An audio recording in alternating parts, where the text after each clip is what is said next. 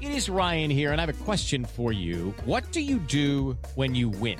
Like, are you a fist pumper? A woohooer, a hand clapper, a high fiver. I kind of like the high five, but if you want to hone in on those winning moves, check out Chumba Casino. At ChumbaCasino.com, choose from hundreds of social casino style games for your chance to redeem serious cash prizes. There are new game releases weekly, plus free daily bonuses. So don't wait. Start having the most fun ever at ChumbaCasino.com. No purchase necessary. Group. Void were prohibited by law. See terms and conditions. 18 plus.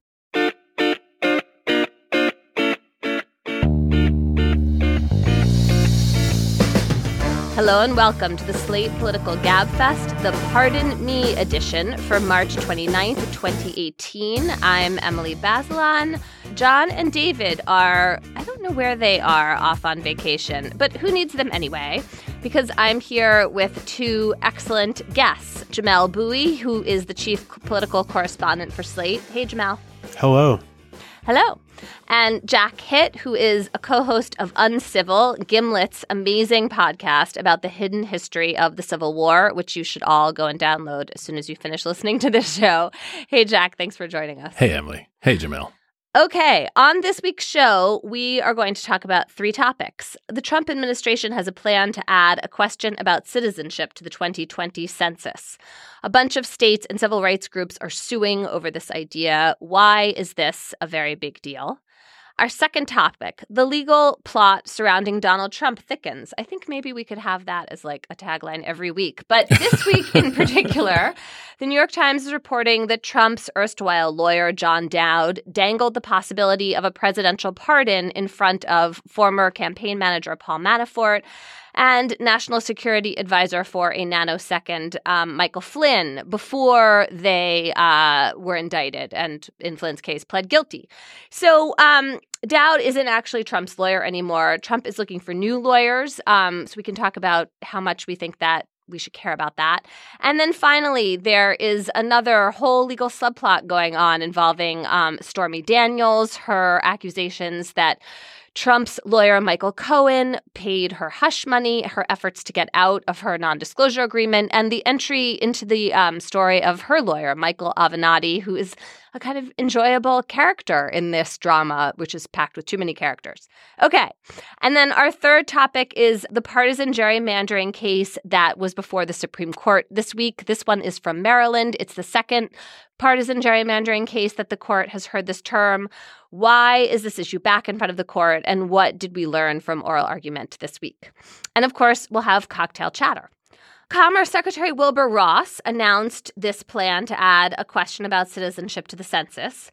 Ross said he was responding to a request from the Justice Department that the citizenship data would be um, would help the Justice Department better enforce the Voting Rights Act. We can discuss that rationale in a minute.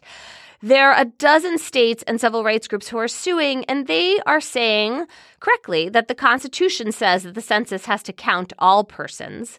And their argument is that by adding a question about citizenship, the Census Bureau would interfere with this mandate to count everybody because the count is going to go down. And the states in particular are claiming harm because this, if there's a diminished count, then that will affect their ability to be able to get government benefits for their citizens. Jamelle, Marco Rubio is saying that this is like a big freak out by liberals. Like, what's the big deal? Asking about citizenship, it's just going to be the last question on the form. On your alarm scale, how high does this register? I think this is a pretty pretty serious thing. Having an inaccurate count of the people in the country is a recipe for misallocating all sorts of resources. And when the people who who are going to be undercounted are uh, are disproportionately Hispanic, uh, African American, uh, low income.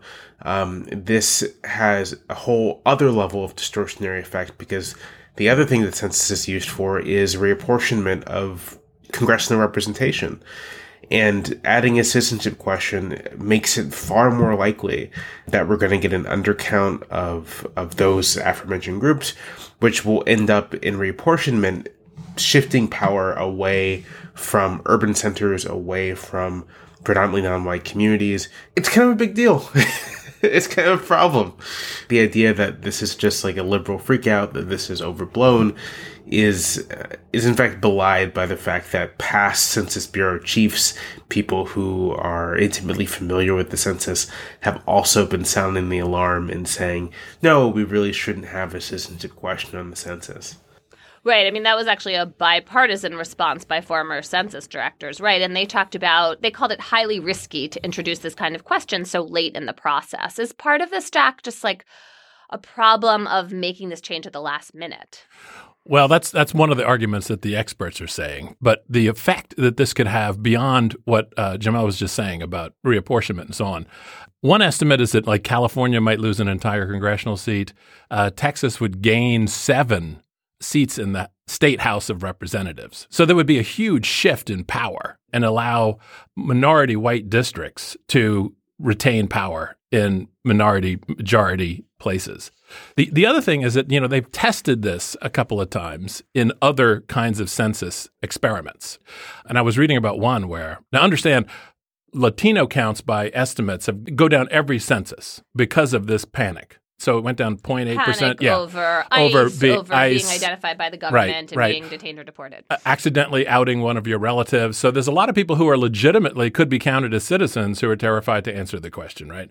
So we're now putting this question on the census, and the and the question is: Are you a citizen of the United States? It's that simple. And so they've done these tests. And the accounts are amazing. Like, you know, at one point in the middle of the census questioning, the woman just ran out of the house in another case, when they came back, uh, the family had moved away. So it, it I mean, it, it's clear that it's going to cause panic, and it will definitely drive down numbers that are already going down by a big amount. The other thing to say here is that like this idea comes from people like Chris Kobach and other really radical sort of alt-right Pepe meme loving Republicans. It's been promoted by the the guy who was briefly nominated to be the head of the census by Trump was a guy who literally wrote a book uh, arguing against competitive elections. He actually thinks like having no competition, just straight up handing the seat to Republicans is the way to go. So, um, yeah, there's a lot at stake here. So the census did a study and they showed that there's already, as you were saying, a groundswell of concern about data sharing and confidentiality, um, citing, you know, fears of ICE and, and what's happening with the Dreamers right now, particularly among Spanish speaking and Arabic speaking um, residents of the United States. That makes me wonder if one argument here is like already people are scared and nervous and so like so what? So adding that question like we've implicitly made people think so much more about citizenship as a mark of residency or belonging is actually adding the question really its own harm? Or to ask this question in a different way, has the Trump administration effectively already won? Because even if this gets tied up in court and the citizenship question doesn't go on the census, there's all this news and fear and alarm about it that is already going to depress the count. Jamelle, what do you think about that problem? You know, I think that's I think that's a fair observation. Um, the effect is already is already there. There will be like more most likely a uh, a greater undercount of these communities uh, for the 2020 census. It's I don't, I'm not sure how one how one prevents that. That it's actually interesting. I have um, this is extremely anecdotal, but uh, go for it. I have, I have some college classmates who are either formerly undocumented and no longer undocumented, or um, are engaged in uh, like a lot, a lot, a lot of activism. And on their Facebook pages, they're like very vocally saying, "No, we have to be counted for the census." So my hunch, just based on that anecdotal evidence, is that efforts to convince these communities to participate are, are already ongoing.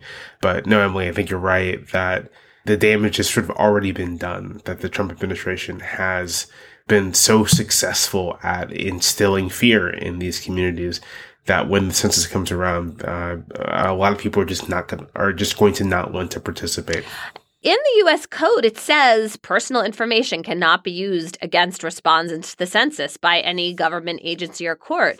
But if you're inclined to be worried about this, you might note that during World War II, the Census Bureau gave the names and addresses of Japanese Americans to the Secret Service, and that was part of the information used to round people up and put them into detention camps. So, you know, one of the other rationales the Trump administration gave is well, we asked a question about citizenship between 1820 and 1950 on the census.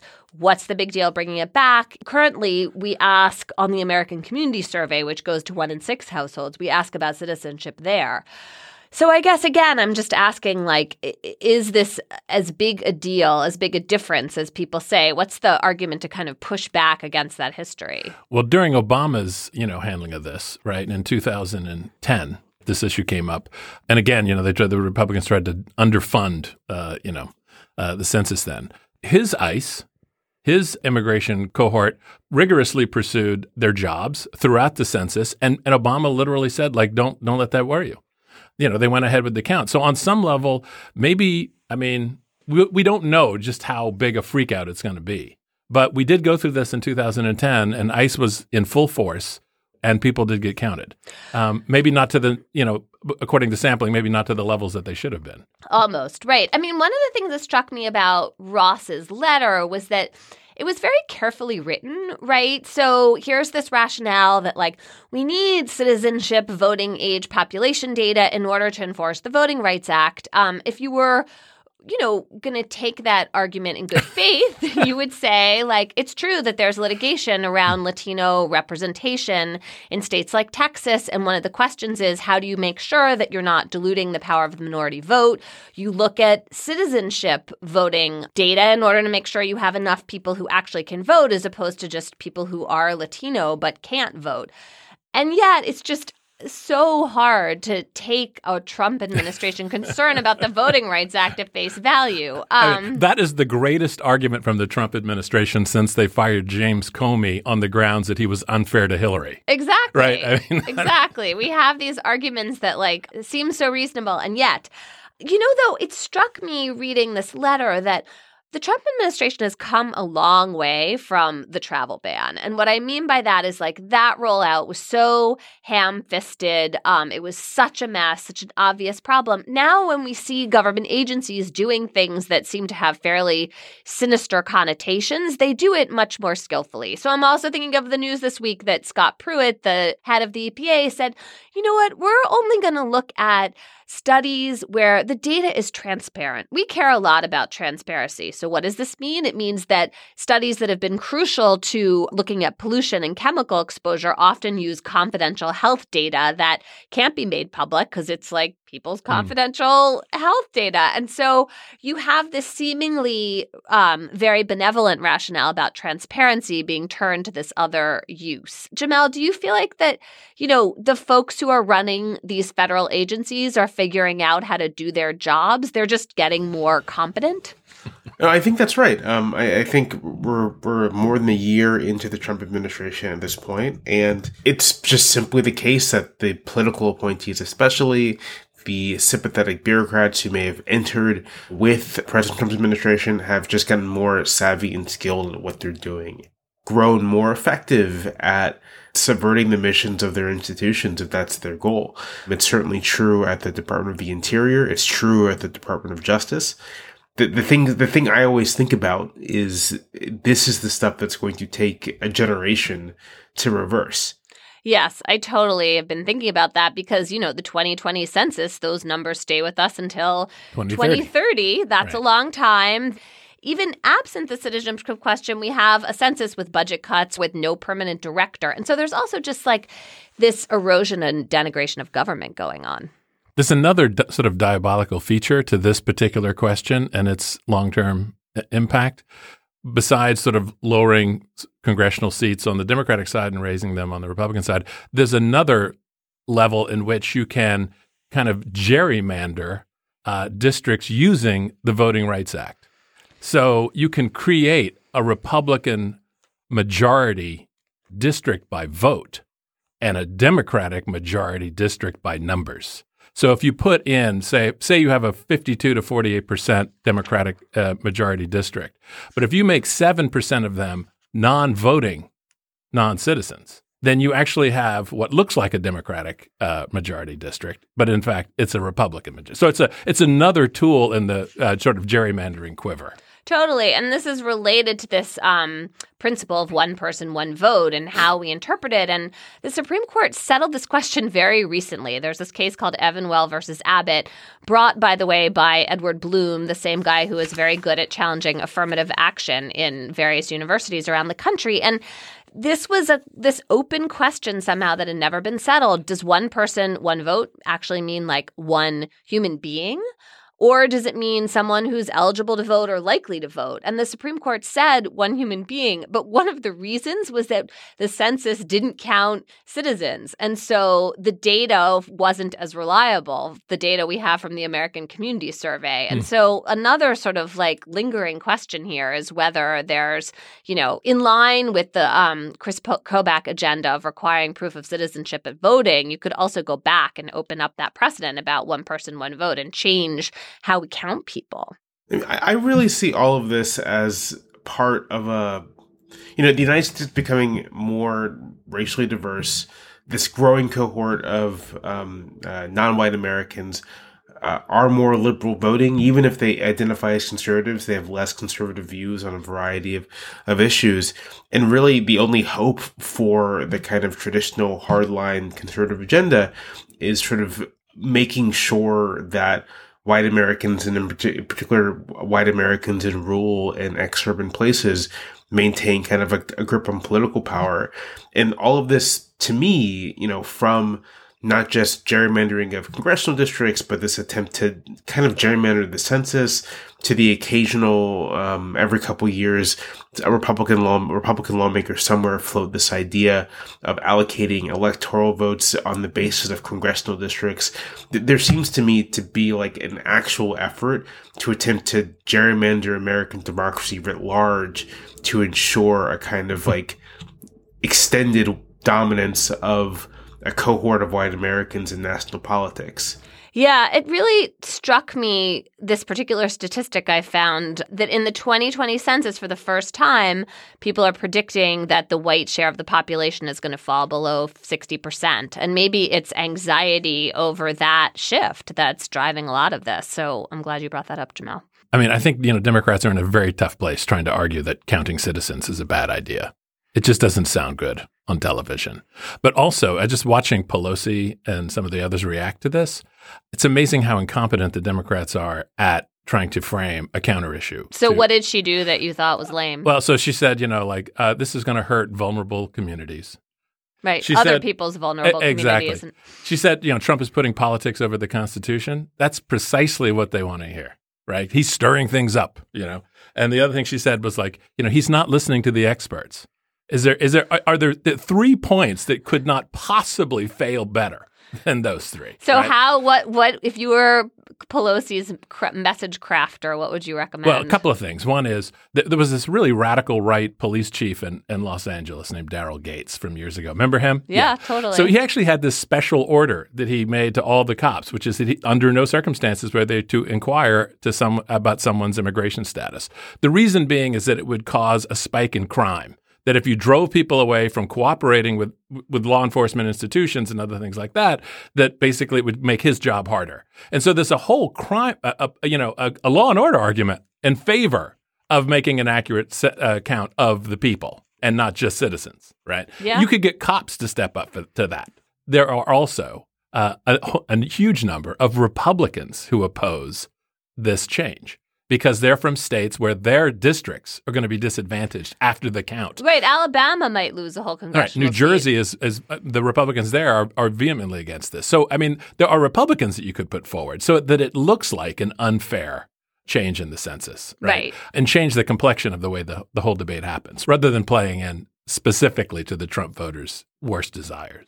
All right. Okay. We can uh we'll we'll offer that advice up for Nancy Pelosi. I'm sure she's listening. Yeah, I'm um, Before we get to our second topic, I just want to tease our Slate Plus topic today. Jack and Jamelle are going to come up with some excellent food and cooking advice for me and for you too, Slate Plus. All kinds of things that I don't have time to figure out myself. They are going to figure it out for us.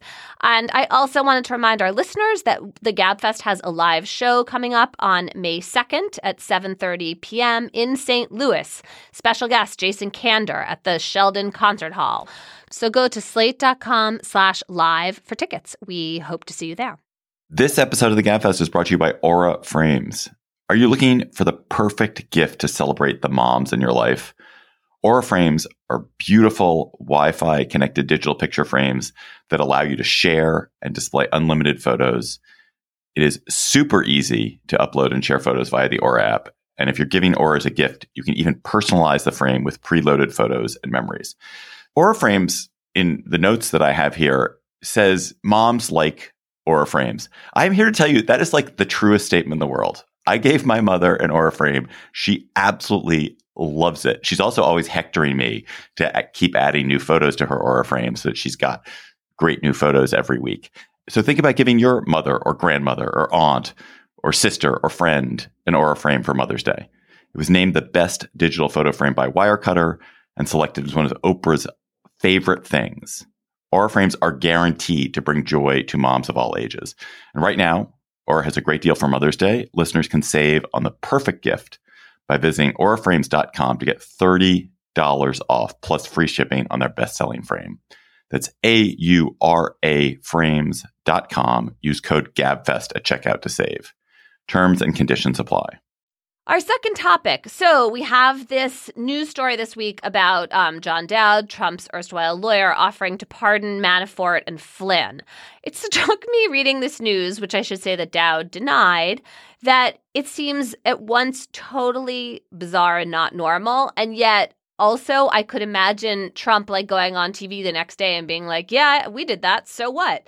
Um, and in fact, I found a tweet from July in which Trump said, All agree the US president has the complete power to pardon. So, Jack, what do you think the political consequences of the story about this dangle of a pardon offer are going to be? Will Will there be any? I suppose. Well, well, I, think the thing to watch for is whether Dowd lawyers up in the next couple of weeks. Because oh, one argument, right? One argument is that he was he quit because he was he was afraid that Mueller was coming after him. Um, I mean, the thing to remember here is that Trump can say all this stuff because he's the president of the United States. He can probably get out of this. But these other people, they're living in our world where the law still matters, right? And you can't just buffalo your way through these arguments. And and Dowd may be one of those people. To me, though, I'm not clear. Did he? I mean, the rumor is maybe he quit because of this pardon thing or, or, that he was forced out. Or he was forced out. Stories. I mean, yeah, there's not. It's not clear why exactly he quit, but it, it is clear that he's left Trump with essentially a bunch of radio talk show hosts and thuggish blowhards like Michael Cohen to be um, his his legal representation. Yeah, Jamelle, do you have any thoughts about the Dowd story? Do you think do, should we care how whether Trump has like a really top high quality lawyer in his corner? So I don't know if we should care, um, but it is interesting, right, that the president of the United States cannot get good legal representation. Um, uh, that someone who, true, you know, you one would assume that at least some top shelf firm would want to represent the president, but it turns out none of them do the three of us on this call could get better legal representation right now than the president of the United States. And that that I find just remarkable. Speak for yourself. Nobody would ever want to represent me. I'd be a terrible client. No, that's not true. I'm very dutiful at such moments. Go ahead. I just find that remarkable. Right. Well, there's some calculation. So obviously whoever does this is going to be super famous and gets lots of attention. And yet, you have a client who doesn't listen to you. I mean, that seems clear, right? I mean, another possible reason for Dowd leaving was that he was telling Trump not to sit for an interview with Mueller, and Trump is insisting, like, I'm going to do a great job with that, despite his reputation for, um, let's say, inaccurate statements and bloviation. So there's that problem. And then there's also the idea that Trump could turn on you on any second and you could become the goat in the story, right? I've heard two theories about this. One one is that in a lot of the prominent law firms, there are a number of women now who are at partner level and they are they're putting Locking the kibosh it. on this. Yeah. Interesting. The other one is that it possibly may be that at least in legal uh, circles, we've reached this tipping point of Trump's dignity wraithing, as uh, Josh Marshall calls it, where like people fear that if they take this job, rather than uh, amplify their resume, it's actually going to ruin them. What it did to Gary Cohn. I mean, there's a number of people now who are just wandering the earth, you know, sort of like shells of their former selves, and and it's now Rex Tillerson. Right, Tillerson. I mean, and people see these guys and they realize, like, in all likelihood, that will be me if I take this job. So, should we be worried in either sort of criminal or constitutional terms about Trump's lawyer dangling this pardon offer. Let's assume this story is true. So there was this interesting piece on the blog Just Security this week Mhm. by Alex Whiting, who's a Harvard law professor, and he was making the argument that a pardon dangle is different and actually more problematic legally speaking than an actual open pardon offer. And so hmm. Whiting's argument is that Dowd dangling an offer before an indictment and guilty plea was done in secret done to discourage cooperation with an ongoing investigation without any kind of public scrutiny. So you're sort of saying, like, I promise, don't worry, trying to early on cut off whatever cooperation Flynn is giving and Manafort could give, and that we should actually analyze that differently, legally speaking, in terms of its constitutionality and the possibility that it could become part of an obstruction charge against Dowd or against Trump if you could prove if if Dowd could then say that Trump encouraged him to do this. I hate to say it, but everything I've heard from legal scholars kind of concurs or, or agrees with Trump. That he has the the pardon power. power is pretty absolute, and there's really there's no good constitutional law behind uh, any kind of restriction of it. And so, uh, you know, I don't know, uh, giving it or dangling it, I, I think um, Doesn't matter. it doesn't matter. At least it's not clear. Jamelle, what what are your thoughts? Any? I don't have any particular expertise here, although my I think my intuition um, is also that the pardon power, the president's pardon power i- is absolute. But this just gets to sort of how, the way in which Trump and the people around him, right, by being essentially shameless, have completely confounded the constitutional order. on on on some level, this Right. whole system only works if the people within it have some sort of shame, which is a signal of some sort of commitments beyond themselves, or even a commitment to their own mm-hmm. sort Yep. of like self interest in not just an extremely narrow venal sense, um, but because Trump doesn't have that. The, the system is sort of like at a loss for what to do with him. Intuitively, we all kind of think that dangling a pardon in the face of an investigation is wrong. Like, even if it's not like illegal, he shouldn't. You would imagine that a different president with some awareness of what this might do to his party, of what this might do to his agenda, would refrain from taking that step. But because Trump only really thinks about himself in his sort of animalistic, my immediate security sense, those considerations aren't there. Right. I mean, I have to point out, as I always do, or David does at this point in the conversation, that if we had a Congress that was willing to think hard about what it means to have a president corruptly use his power, that, you know, impeachment is not narrowly defined legally. But because the Republicans in Congress have so little interest in this, we end up having a conversation about what's strictly unlawful in either criminal or constitutional terms. And Right. you're right. We totally don't know the answer to that. They're unsettled questions. Instead of having the more sort of like reasonable or easier to attain conversation about norms and what's right or wrong, we end up with this conversation about like legality and the precise meaning of corruptly impeding an investigation in the obstruction of justice federal statute. You you get this sense that in certain circles there are these norms, and people in those circles are abide by them and are alarmed when they're breached. And then there's the president. One more thing that I found really just striking about this story was that it leaked. I mean, I, and maybe this is the lawyer in me, but there's all kinds of attorney client privilege that should be hmm. relevant here. The lawyers for Manafort and Flynn who didn't comment in the Times, they shouldn't be the sources for this. Dowd shouldn't be the source. Like, where did this come from? Did it come from Trump or Manafort or Flynn? What other staff members know about this idea? I was really confounded by that question this Where, where would it have come from? I guess. I mean, is there an advantage for Manafort or Flynn's counsel to to leak this? Does it make it? Does it maybe encourage Trump to to to pardon them, or I mean, is that a strategy? Or someone who's out to get John Dowd. I mean, obviously the right. story's the worst for Mhm. Dowd. He's the only one who's directly on the hook. Yeah, Right. I the whole thing, like that part of it, sort of bothered me. I mean, were there other people in the counsel's office that were trying for vying for Dowd's job? well, it doesn't think, seem that way. No, because the White House counsel is like over there separately, right? Don McGahn. Yeah, right? right, and right. and even Ty Cobb was organizing how much to cooperate with Mueller and what to turn over, right? All right, we have to talk just a little bit about Stormy Daniels. Her lawyer, Michael Avenatti, I'm, I am really enjoying his entry into the drama. he's like just such a particular character and type. Um, so he's being super aggressive. He's having a great time with his moment in the sun. He um, this week filed a motion. He wants to depose Trump to take his sworn testimony. He also wants to take the testimony of Michael Cohen, Trump's lawyer. And this is all, of course, about this $130,000 payment made to Daniels days before the 2016 election.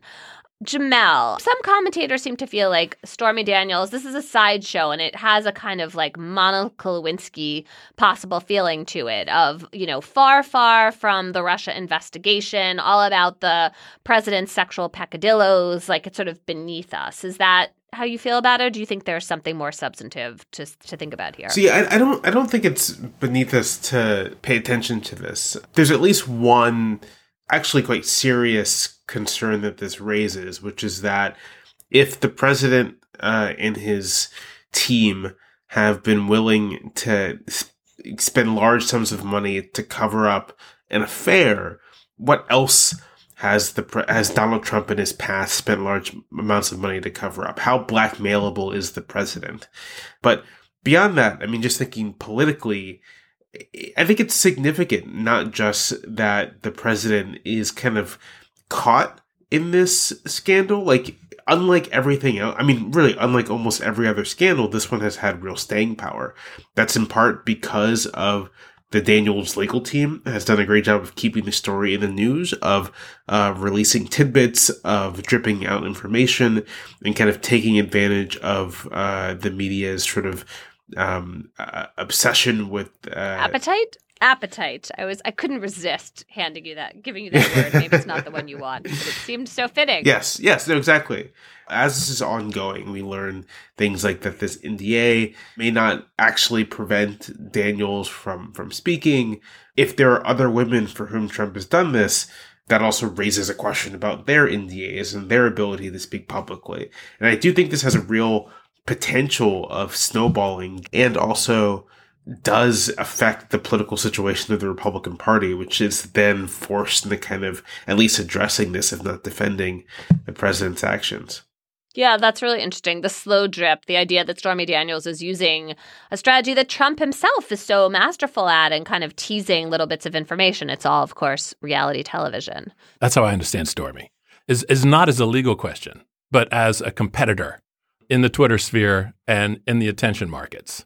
Today it's about campaign finance reform, or maybe it's about defamation. That's the new angle. Or You know, threats against the her. Threats against her while in a parking she's like lot. taking her Right. daughter out of her car seat. Exactly. Yeah. I mean, she's dropping one crumb at a time, and she's doing to Trump what Trump is, do- is doing to the country. This Twitter, constant Twitter feed, constant turning the story back to her. Understand, the 60 Minute show got better ratings than every episode of The Apprentice. He knows that, and it has to be galling. Right. Right. And, and and so I, if you don't follow uh, Stormy on Twitter, you really should. She is brilliant at, at at fending off trolls. She corrects their spelling when they come at her with you know vulgarity about her uh, about what she does for a living. She's super sex positive and just comes right back at them. Vulgarity doesn't shame doesn't affect her because she is coming to this in this wide open way. I Right? in the totally- same way that Trump was you know Teflon candidate back when Jeb and Marco and all these guys were trying to hurl insults at him. You know, she is doing to Trump what he what he did to us. Yeah, you know, as as someone who's written about sex work, uh, to me it is so gratifying to see a porn actress uh, and a businesswoman come forward and be kind of frank and forthright and to me credible and just as you're saying like unembarrassed. I feel like she's doing a really good job of representing herself and she reminds me a lot of characters in The Deuce, um, David Simon's show, right? Yes, about yeah, the porn yeah. industry and Times Square in the 70s. Like there's just a kind of openness to her, the way she's presenting herself that I think is just like really good. One last thing We'll that she's done that, that that's sort of taking a page from Trump's own playbook is that apparently, you know, he does now have a nickname, just like he gives other people nicknames. Oh, really? President Spanky. oh, very interesting. Apparently, uh, you know, even Republicans down in this in in D.C. are, are that using it. I So- didn't know that, and you know, and I should have because I've been waiting for the nickname. I feel like that's actually been a problem for people opposing Right. Trump that he has been so much better at nicknames. That's true. I thought Benedict Dar- uh, Benedict Donald would catch on, but I think President Spanky has you know better yeah, legs. I feel like that's more catchy. All right, we're gonna have to wait and see where that goes too. Okay, round two. Name something that's not boring. laundry? Ooh, a book club. Computer solitaire, huh? Ah, sorry, we were looking for Chumba Casino. That's right. ChumbaCasino.com has over 100 casino style games. Join today and play for free for your chance to redeem some serious prizes. ChumbaCasino.com. No purchase necessary. Void where prohibited by law. 18 plus terms and conditions apply. See website for details.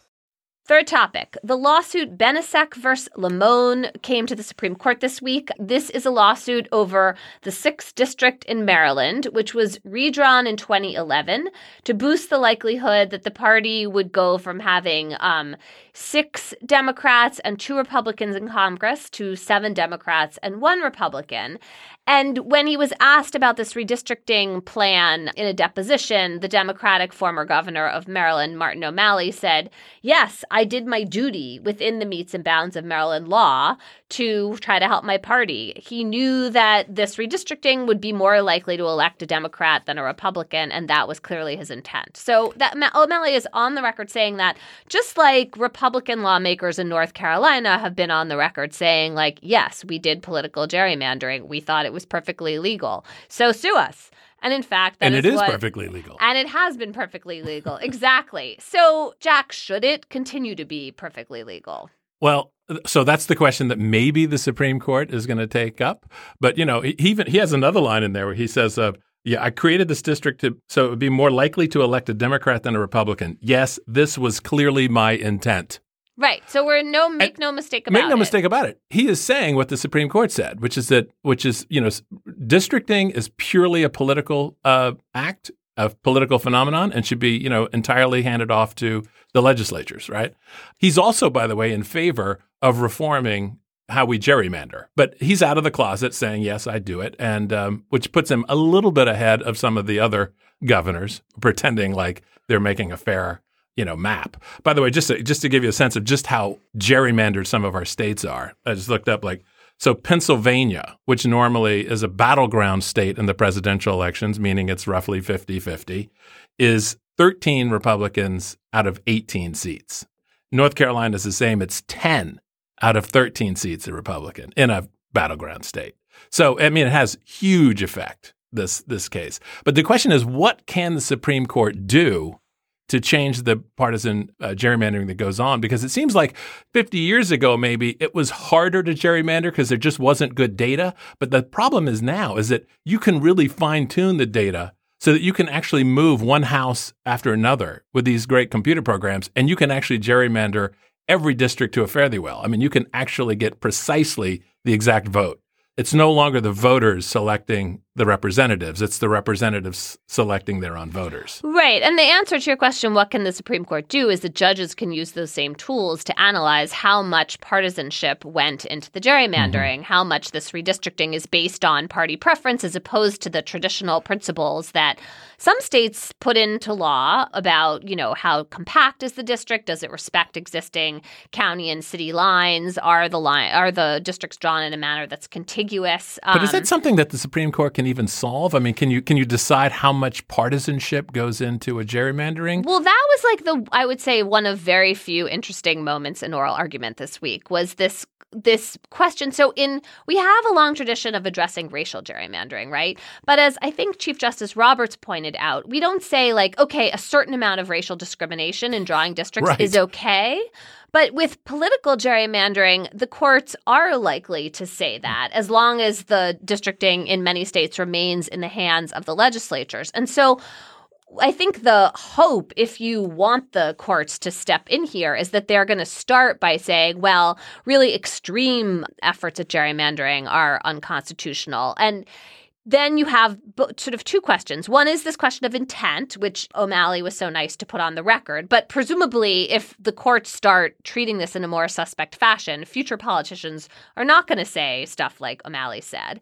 And then you just have like the various measures of partisan asymmetry that different political scientists have come up with to look at. And I mean, to me, it seems like you could wrestle through that. There could be a whole bunch of lower court rulings and efforts to figure out which of these tests are more useful, or you put together some composite of the tests. And that all seems like within the realm of the courts if they choose to do it. Jamelle, what do you think about this from um, a kind of political as well as legal point of view because you know one of the arguments against worrying too much about partisan gerrymandering is well you know what democrats and republicans have sorted themselves anyway into cities and rural districts and yes republicans have a geographic advantage but that's not something that courts should worry about that's something that you know the political system should address on its own or not address It strikes me as an argument that just doesn't take history into account.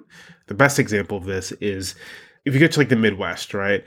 And you get a map, population map, uh, population by partisanship, and you looked at it and you're like, oh look, all the Democrats are concentrated in Cleveland and they're concentrated in Cincinnati and they're and they're and they're in Chicago and Milwaukee and so on and so forth.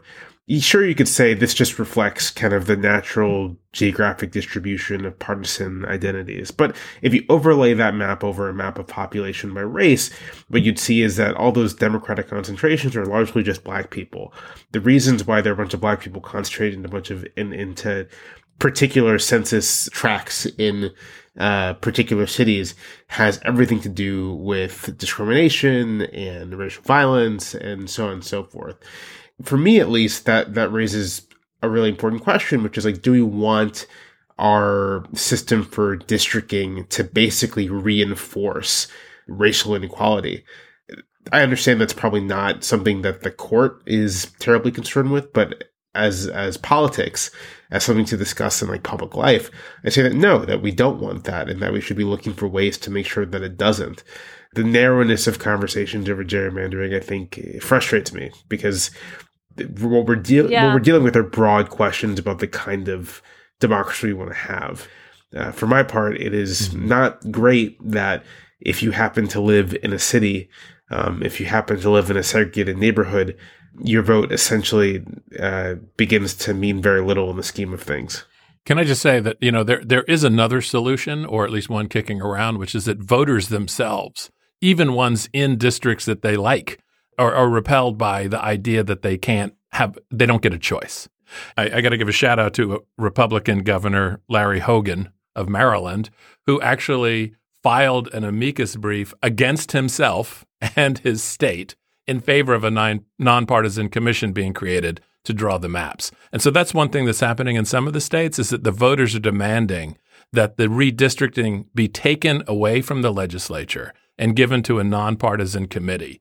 And I don't know if that solves the problem, but one thing it will do is it will make those sort of like unsightly the very the jerry the salamander portion of the gerrymandering metaphor uh, less likely. So if you look at like Pennsylvania, um, a bunch of a lot of these districts there around, say Pittsburgh, are these big rural swaths taking a small bite out of Pittsburgh to dilute its urban power. It, it looks ridiculous if you just look at the current map, and if you look at the map that the court drew, the, the Pennsylvania the new one uh, the Supreme pennsylvania Court, yeah, supreme court um, the maps that they drew, it's largely just like this clump here and this clump there. It, it looks right.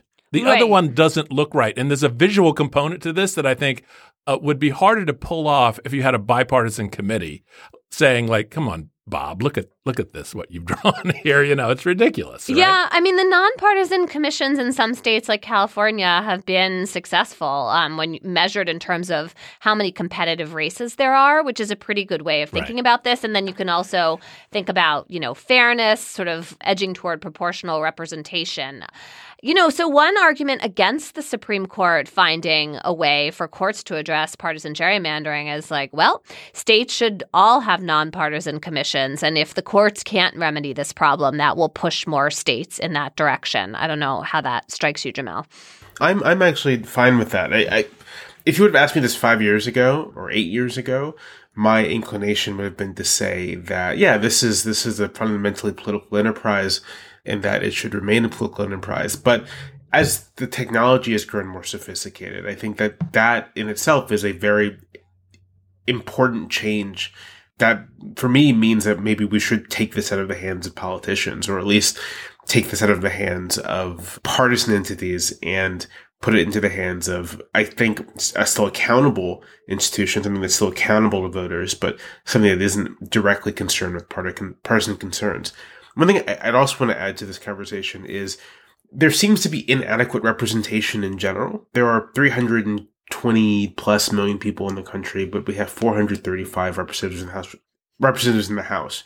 And I think that sort of ratio makes these conversations over gerrymandering and over redistricting even more fraught. There's just this limited pool of potential representation. There are a variety of schemes that would say uh, increase its size by you know 50 seats or 60 seats or 70 seats and those would be largely distributed pretty evenly across the country That's really interesting. Yeah, and that's a nonpartisan, obviously, or could be. right i mean yeah it, it's it would be it's the kind of situation where california would get like you know 13 additional seats but texas would get nine and and georgia would get three and it would all kind of balance they'd all balance each other out taken nationally Um, I have one more observation I want to make about the Supreme Court. So, one of the questions why did the court take this Maryland case since it already had a gerrymandering case from Wisconsin? And when the court took the case, my assumption was like, well, if they're going to find that there's no way for courts to do anything here, you don't need a second case. So it seemed like maybe the idea was to have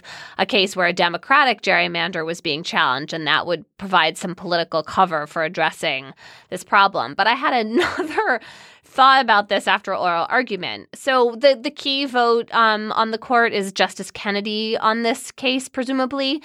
Justice Breyer who seems in favor of finding some kind of role for courts in policing uh, partisan gerrymandering, he floated a couple times in argument the idea of let's kick this to the calendar for next year.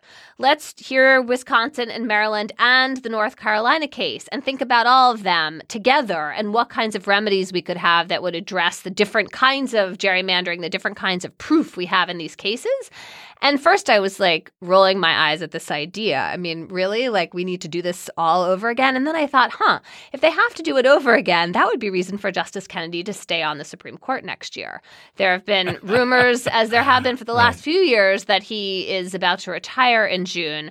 This is a big deal issue, one that he has written about in the past and seems to care about a lot. And I wonder if Justice Breyer has a sort of alternative motivation here. Wow, that's some serious triple bank shot there. That's really nice. I have zero pr- evidence for this. I just like wanted to throw it out there as a possibility. Gabfest conspiracy theories. Exactly. All right. Uh, the, the only that thing about you, you mentioned Kennedy. Uh, as, as I understand it, his argument is that an excessively partisan gerrymandering, uh, you know, disfavors different people's First Amendment rights, right? To- Yes. To, to, express your political opinion. And if- Association. Yes, right. exactly. And so if you if you marginalize a whole group based on their political association, you violated their politi- their First Amendment rights. yes, Which is a really cool way to to think about it. Yes, and that is actually the main argument of the challengers in the Maryland case. So that was another possible reason why they added this case to the docket. You're absolutely right. Jamelle, when you are further recovering from your cold over the weekend and ready to drink, I don't know what, maybe bourbon? Bourbon seems like a good thing to drink when you're recovering from a cold. what will you be chattering about? um i don't i don't it's bad for your alcohol is bad for your throat when you're recovering from a cold um what will I be chattering about? So I have recently uh, been on this um, Michael Mann kick. director Michael Mann. And so I've just been Cool. watching uh, a bunch of Michael Mann films, and the one thing I wanted to, one film I wanted to recommend uh, is 2004's Collateral, which I feel like is like an expensive movie that has two big stars, Jamie Foxx and Tom Cruise, but is basically like vanished from the cultural radar. It is this, I'd say, strange, like anti-action movie action movie. Uh, you can imagine the pitch. We want you to make, you know, a, a thriller involving one of the biggest stars in Hollywood. But what it turns out to be is this like very cerebral, very tense film for the first hour and a half that in its conclusion becomes a kind of like Michael Mann does his take on a Jason Voorhees movie with Tom Cruise playing the monster at the end. It's very strange and very interesting. I would highly recommend it. I also recommend Mann's follow up to Collateral, which was his 2006 uh, Miami Vice film. It's this extremely strange uh, uh, kind of like deconstructed action film where the action is sort of incidental to the entire narrative and everything's about atmosphere and feel and mood. And it also stars Jamie Foxx and then, and then Colin Farrell is the, is the white guy in this case. Highly recommend them if you're looking for just sort of quasi experimental mainstream movies to check out, which is what I do when I'm sick. Jack, what are you going to be chattering about over a drink this weekend? Well, what I have been chattering about is this writer, television producer, uh, Anthony Horowitz. I read a book by him. Uh, by the way, let me just back up and say, like, you know, occasionally I will run into something that I really like. Like, for instance, when I saw Mark Rylance in Cromwell, I had read uh, Hilary Mantel's books and loved that show. And then I found myself just basically renting every Mark Rylance movie. So lately, that's just how I've been doing stuff. So I read Magpie Murders, which is this uh, sounds like a really dopey book because it's a book about a, a book editor editing a mystery novel, and then the novelist in the book gets killed. It sounds Russian super dolls. hokey. No, it sounds super I, I- hokey. I read it too. yet it's really enjoyable. it's really good. Yeah. And and I, I thought he really outsmarted me where I was expecting the narrative to go and where I thought like maybe this is going to be a little too clunky uh, when he marries the, the the fictional world with the non-fictional world. And it, it, it- he really pulls it off. It was really entertaining all the way to the end. And then I found myself a while back slipping into a, a British television series called Foyle's War, which if you haven't seen is fantastic. It's about a detective trying to, you know, hold law and order together during the middle of a World War II and right afterwards. Turns out every one of those episodes was written by Anthony Horowitz. And then I just picked up, uh, my wife and I are uh, Sherlock Holmes freaks, and we're reading uh, together uh, right now a book called Moriarty. Turns out that that's also written by Anthony Horowitz. And I really just kind of like, oh, wait a minute, is that the same guy? all paths and it's all the Anthony same guy, yeah. It's not like five people. So this is an accidental Horowitz. sort of Mark Rylance thing where I'm I'm suddenly like up to my nose in Anthony Horowitz. But I will say that you know for this kind of middle brow kind of mystery plotting, he he he is better than average. I mean, much better. Like with the with the Sherlock Holmes book. There's certain expectations you have when you're reading a Sherlock Holmes book. Like if Sherlock Holmes is not in the story, then he's in disguise somewhere in the story, right? And and he's already he's already messed with me on that one. Throughout the book, he knows what your sort of narrative expectations are and is fooling with those while you're reading or watching the show. So anyway, recommend him. Cool. All right. Well, those were both much more fun chatters than mine. I'm going to play my usual legal nerd role. I am really interested in a petition before the Supreme Court by Brendan Dassey. So, Brendan Dassey, you may remember, is the teenager in the documentary Making a Murderer.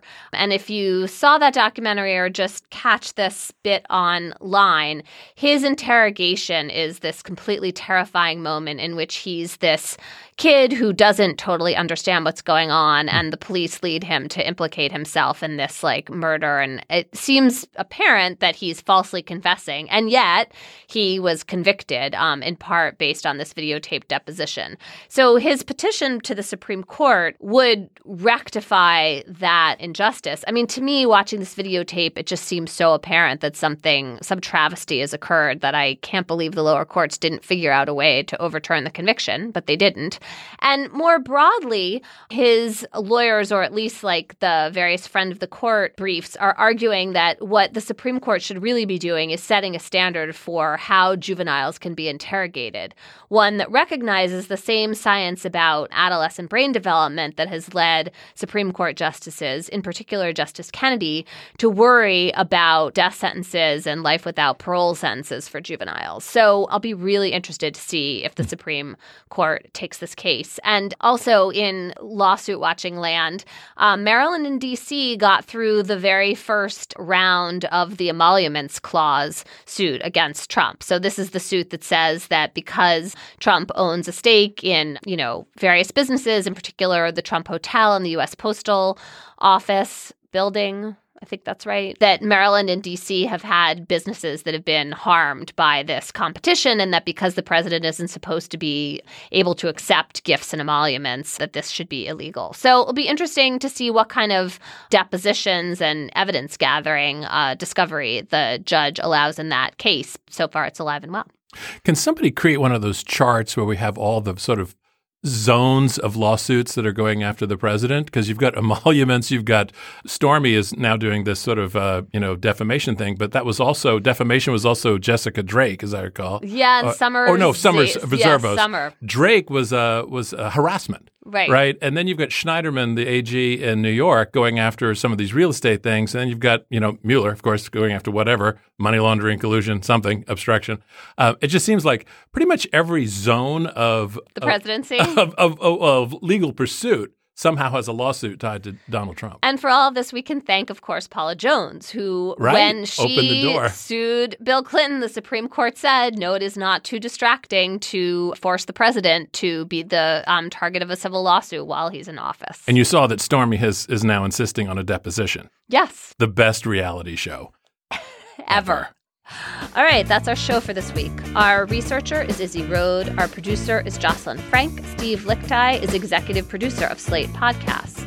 Our show page is slate.com slash gabfest, where you'll find lots of links to things we talked about this week.